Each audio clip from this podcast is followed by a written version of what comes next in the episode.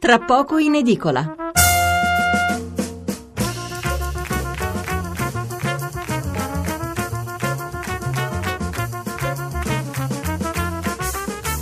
Buonasera da Stefano Mensurati e benvenuti all'ascolto di Tra poco in edicola, la rassegna stampa notturna di Radio 1. 800 055 101 il numero verde per intervenire in diretta, 335 699 29 49 il numero per inviarci un sms. Tre gli argomenti che si contendono l'apertura dei giornali di martedì 12 settembre. In primo luogo le parole del Papa eh, che dalla Colombia ha detto che sì, dobbiamo essere aperti all'accoglienza, ma dobbiamo anche chiederci quanti ne possiamo accogliere. Un ragionamento che molti giornali interpretano, come sentirete, come un appoggio indiretto alle politiche del governo Gentiloni e del ministro Minniti.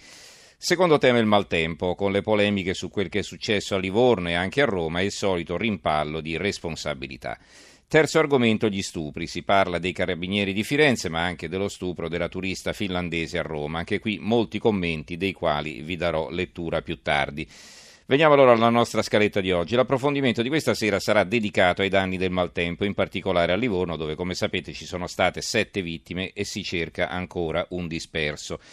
Pur partendo da Livorno, però, il nostro ragionamento eh, riguarderà tutto il paese, perché, come sempre, dopo una tragedia di queste dimensioni, siamo tutti qui a chiederci cosa si sarebbe potuto fare per evitarla, eh, di chi è la colpa e cos- eh, cosa faremo adesso perché non si ripeta, anche se poi eh, in cuor nostro più o meno siamo convinti che, passato il clamore del momento, tutto continuerà come prima. Andremo avanti a lungo su questo argomento, naturalmente parleremo anche dei fenomeni meteorologici estremi, perché erano mesi che non pioveva, poi in poche ore è venuto giù il finimondo. In chiusura di puntata poi un collegamento con gli Stati Uniti per parlare dell'anniversario dell'11 settembre. Sono passati 16 anni, ma l'America ancora una volta si è fermata in ricordo di quella tragedia.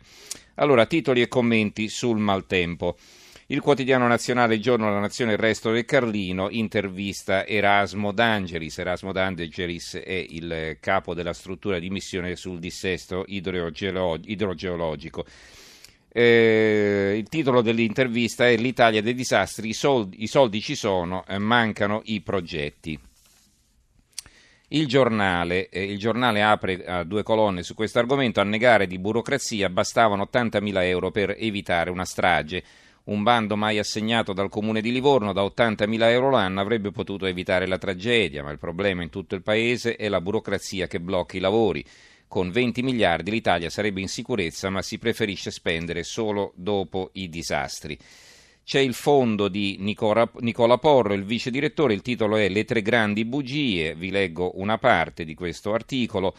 Eh, hanno ragione Franco Battaglia, che i lettori del giornale conoscono bene, Franco Prodi, fisico e fratello di Romano, che ridicolizzano questa fesseria dell'Italia tropicale.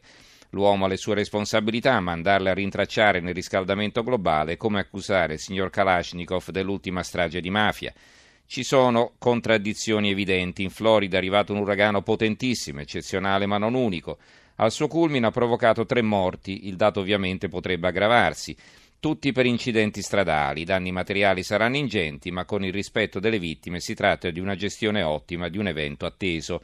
Nelle stesse ore un fenomeno atmosferico molto più blando ha ucciso a Livorno sette persone. Razionalmente possiamo solo dire che la natura è forte, spietata, ma che l'uomo, se si attrezza, può cercare di resistere. Aggrapparsi ai cambiamenti climatici per scusare le deficienze organizzative e politiche è vigliacco. Vediamo il fatto quotidiano. A Livorno aggiustavano i bilanci con più cemento. Il sindaco Nogarin, 8.000 case sfitte e troppe costruzioni. Dopo l'alluvione che ha provocato sette morti e un disperso, la denuncia del primo cittadino. Il comune alla canna del gas usava gli oneri concessori per salvare i conti, tombati torrenti per costruire altri quartieri. Ci sono due articoli, in prima eh, compaiono solo i titoli, uno di Salvatore Settis, è intitolato La rovina è ciclica per colpa delle leggi, e l'altro di Massimo Fini, impariamo dall'America l'unità nei disastri. L'avvenire eh, a centro pagina, loro aprono con la visita del Papa in Colombia. Naturalmente Livorno piange le sue sette vittime, accuse incrociate sulla prevenzione. Di taglio basso anche l'osservatore romano su questo argomento, l'invito di Mattarella al mondo politico italiano dopo il nubifragio che ha devastato Livorno, necessaria una riflessione sugli effetti dei mutamenti climatici. Libero di taglio centrale, il temporale uccide più dell'uragano, sette vittime a Livorno, cinque in Florida. Il manifesto sotto la testata, nubifragio a Livorno, sette vittime, cementificazione killer e l'occhiello. Poi a fianco c'è il eh, commento di Rossella Muroni intitolato Cambia il clima, devono cambiare le politiche. Anche qui vediamo l'attacco, quantomeno vi leggo quel che appare in prima pagina. Aumentano i fenomeni meteorologici estremi, a soffrirne di più sono soprattutto le città, come dimostra purtroppo il bilancio drammatico dei morti del temporale che ha colpito Livorno due notti fa. Anche questa volta sull'annosa questione della gestione urbanistica del territorio i problemi sono venuti da fossi e rii a regime torrentizio. Rio Maggiore, Ardenza, Chioma, per lo più costrette in alvei artificiali, se non addirittura parzialmente tombati. Non è una situazione insolita per il nostro Paese, ma è chiaro che questo significa convivere col rischio idrogeologico. Il foglio. Qui abbiamo un pezzo di Maria Rosa Mancuso intitolato Catastrofi, spettacoli e piagnistei. Gli Stati Uniti non si arrendono e fanno bei film, noi pallosi atti d'accusa. Vediamo cosa scrivo. Un'inondazione è un'inondazione, un disastro naturale è un disastro naturale, cambia il modo di fotografare e di riprenderli, insomma di raccontarli. Chi ancora crede che la fotografia sia la copia conforme della realtà farebbe meglio a risalire sulla macchina del tempo per rifugiarsi nei primi decenni del Novecento. Quando lo scrittore horror Lovecraft faceva ricorso alla lastra fotografica per certificare che i mostri sussurranti nel buio non esistevano solo nella mente dei suoi personaggi, quando Arthur Conan Doyle credeva nell'esistenza delle fate per via di una foto scattata da due ragazzine, avevano ritagliato due sagome con le ali in un pomeriggio di noia. A fare la differenza fra Irma, che ha travolto la Florida, e l'inondazione di Livorno non sono solo le dimensioni. L'uragano viene raccontato dagli americani come un film catastrofico. In L'alba del giorno dopo di Roland Emmerich, l'isola di Manhattan era mezza sommersa da un maremoto. Nella scia Liberation l'altro giorno intitolava in prima pagina Irmageddon. La pioggia e il fango vengono raccontati dagli italiani come un film neorealista. Primo tempo la commozione per le vittime, secondo tempo la ricerca dei colpevoli, corredato dal si sarebbe potuto evitare, con tanta gente convinta che si possano prevedere perfino i terremoti, che i vaccini non salvino la vita ma arricchiscano le case farmaceutiche. Un bel dibattito sulle sfumature dell'allarme, arancione o rosso, che scatta subito. Davanti alla natura scatenata, gli americani sprangano le finestre, comprano scatolame e carta igienica, mettono gli stivali di gomma, evitano il piove governo ladro. Davanti alla ricerca del capro spiatorio, tale è il senso dell'ultima messa in scena neorealista, i vicini di Sciagura attendono i giornalisti, si mettono in posa, controllano se la luce rossa della telecamera è accesa e denunciano se proprio non hanno un colpevole, portano la loro testimonianza eh, il secolo XIX. Allora da qui cominciamo la lettura veloce dei giornali a diffusione locale, quindi faremo un po' il giro d'Italia partendo da nord verso sud, come eh, poi si è spostata la perturbazione in effetti. Il secolo XIX, l'apertura a Livorno, i lavori inutili sul torrente della morte, in Italia soffocati dal cemento 12.000 km di rivi. Alluvione, indagano i PM, trovato il corpo di un'altra vittima. Gli errori fatali provocati dall'ingordigia è un racconto firmato da Maurizio Maggiani, poi il caso meteo e prevenzione scontro in Liguria tra regione e ministro e un altro pezzo ancora, richiesta al prefetto Cinque Terre, stop ai croceristi con allerta arancione.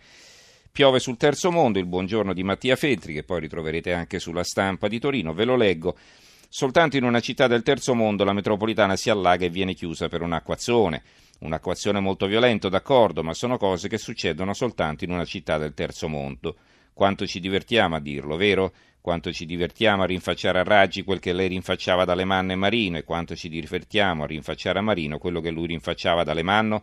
Adesso poi uno spasso, bastava pulire i tombini, liberare le caditoie, bastava niente, dicevano i 5 Stelle, oggi dicono che però ci sono i cambiamenti climatici, bisogna applicare Kyoto. Possono dire quel che vogliono, soltanto in una città del terzo mondo. Poi se apriamo il portone e guardiamo fuori dal cortile, vediamo che i rovesci del cielo e i rovesci urbani ci accompagnano ovunque. Parigi, 10 luglio 2017, in pochi minuti di temporale si allagano e vengono chiuse 15 stazioni della metropolitana e le stazioni ferroviarie.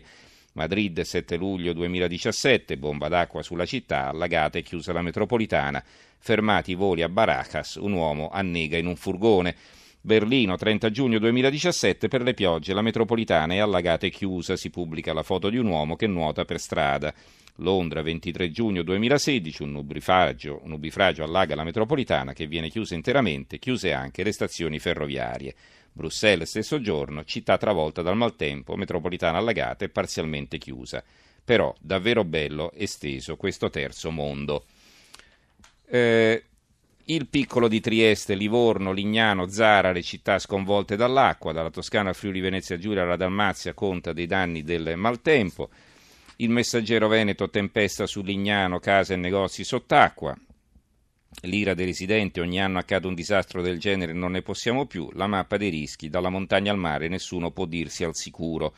Qui il commento è firmato da Vittorio Emiliani, il titolo è Errori ripetuti e appelli ignorati, non ve lo leggo perché è uno dei nostri ospiti, quindi sentiremo dalla sua voce cosa ne pensa di quel che sta succedendo. Poi il tempo di Roma, adesso la Raggi dà la colpa all'effetto serra, il caso maltempo nella capitale, non c'è quiete dopo la tempesta per la sindaca di Roma. Virginia Raggi non smette di stupire e nega l'evidenza di fronte a una città in ginocchio, pur di non ammettere le proprie colpe se la prende con i cambiamenti climatici. Latina oggi maltempo più danni del previsto, a Latina e Priverno due alberi si abbattono sulle auto in corsa, il dissesto idrogeologico ora fa paura, ecco la mappa. Ancora il mattino di Napoli, di taglio centrale, campagna tra acqua e vento, scuole chiuse e treni fermi, la giungla degli SOS diversi per ogni regione, e questo è un approccio diverso alla questione, firmato da Valentino Di Giacomo che scrive la giungla dei bollettini meteo, degli allarmi gialli, arancioni o rossi, il giorno dopo la tragedia di Livorno divampa sempre di più nonostante l'invito di Mattarella seguito da quello di Gentiloni la polemica per la diversità della gestione meteo della protezione civile a livello regionale insieme ai comuni. La città di Salerno sotto un cielo d'acqua e paura per un giorno di pioggia intensa, danni ingenti nel Salernitano, Irno e Agro, due pantani, chiusa per frana la Tramonti Ravello, in tanti morti a Livorno sono saliti a sette. La Gazzetta del Sud, l'edizione di Messina, eh, maltempo al sud, allagamenti e frane. La Sicilia agricoltura, la danza della pioggia, qui invece non piove, dighe siciliane quasi a regime dopo le precipitazioni, ma resta l'allarme siccità, la regione riapre il dossier delle incompiute e oggi il via libera per Pietrarossa. Il giornale di Sicilia, il maltempo sferza mezza Sicilia, ecco quindi allora qualcosa è successo in Sicilia. Caos per i voli, eh, le compagnie cancellano molti collegamenti, proteste a Birgi e a Punta Raisi. Eh, ancora la nuova Sardegna, nubifragio a Livorno, sette morti, Roma, raggi sotto accusa, la, l'allerta per Irma, lezione da imparare, il titolo del commento di Alfredo Di Girolamo. E chiudiamo con questa curiosità, qui non è successo niente, mm, è la prealpina che eh, giornale di Varese, vediamo qui a Maccagno, il sindaco Passera che dice sterpaglie nel fiume Giona, pericolo in caso di piogge, siamo preoccupati per la pulizia, intervenga la regione. Vedete che poi qualcuno l'allarme lo dà, e bisogna vedere poi se c'è qualcun altro che risponde e provvede o se no, eh, se si aspetta così in maniera fatalistica la prossima tragedia. Allora 800 055 101 il numero verde, 335 699 2949 il numero per gli sms, sapete di cosa parliamo, quindi chiamateci numerosi, ci potete anche raccontare cosa sta succedendo nella località dalla quale ci state telefonando.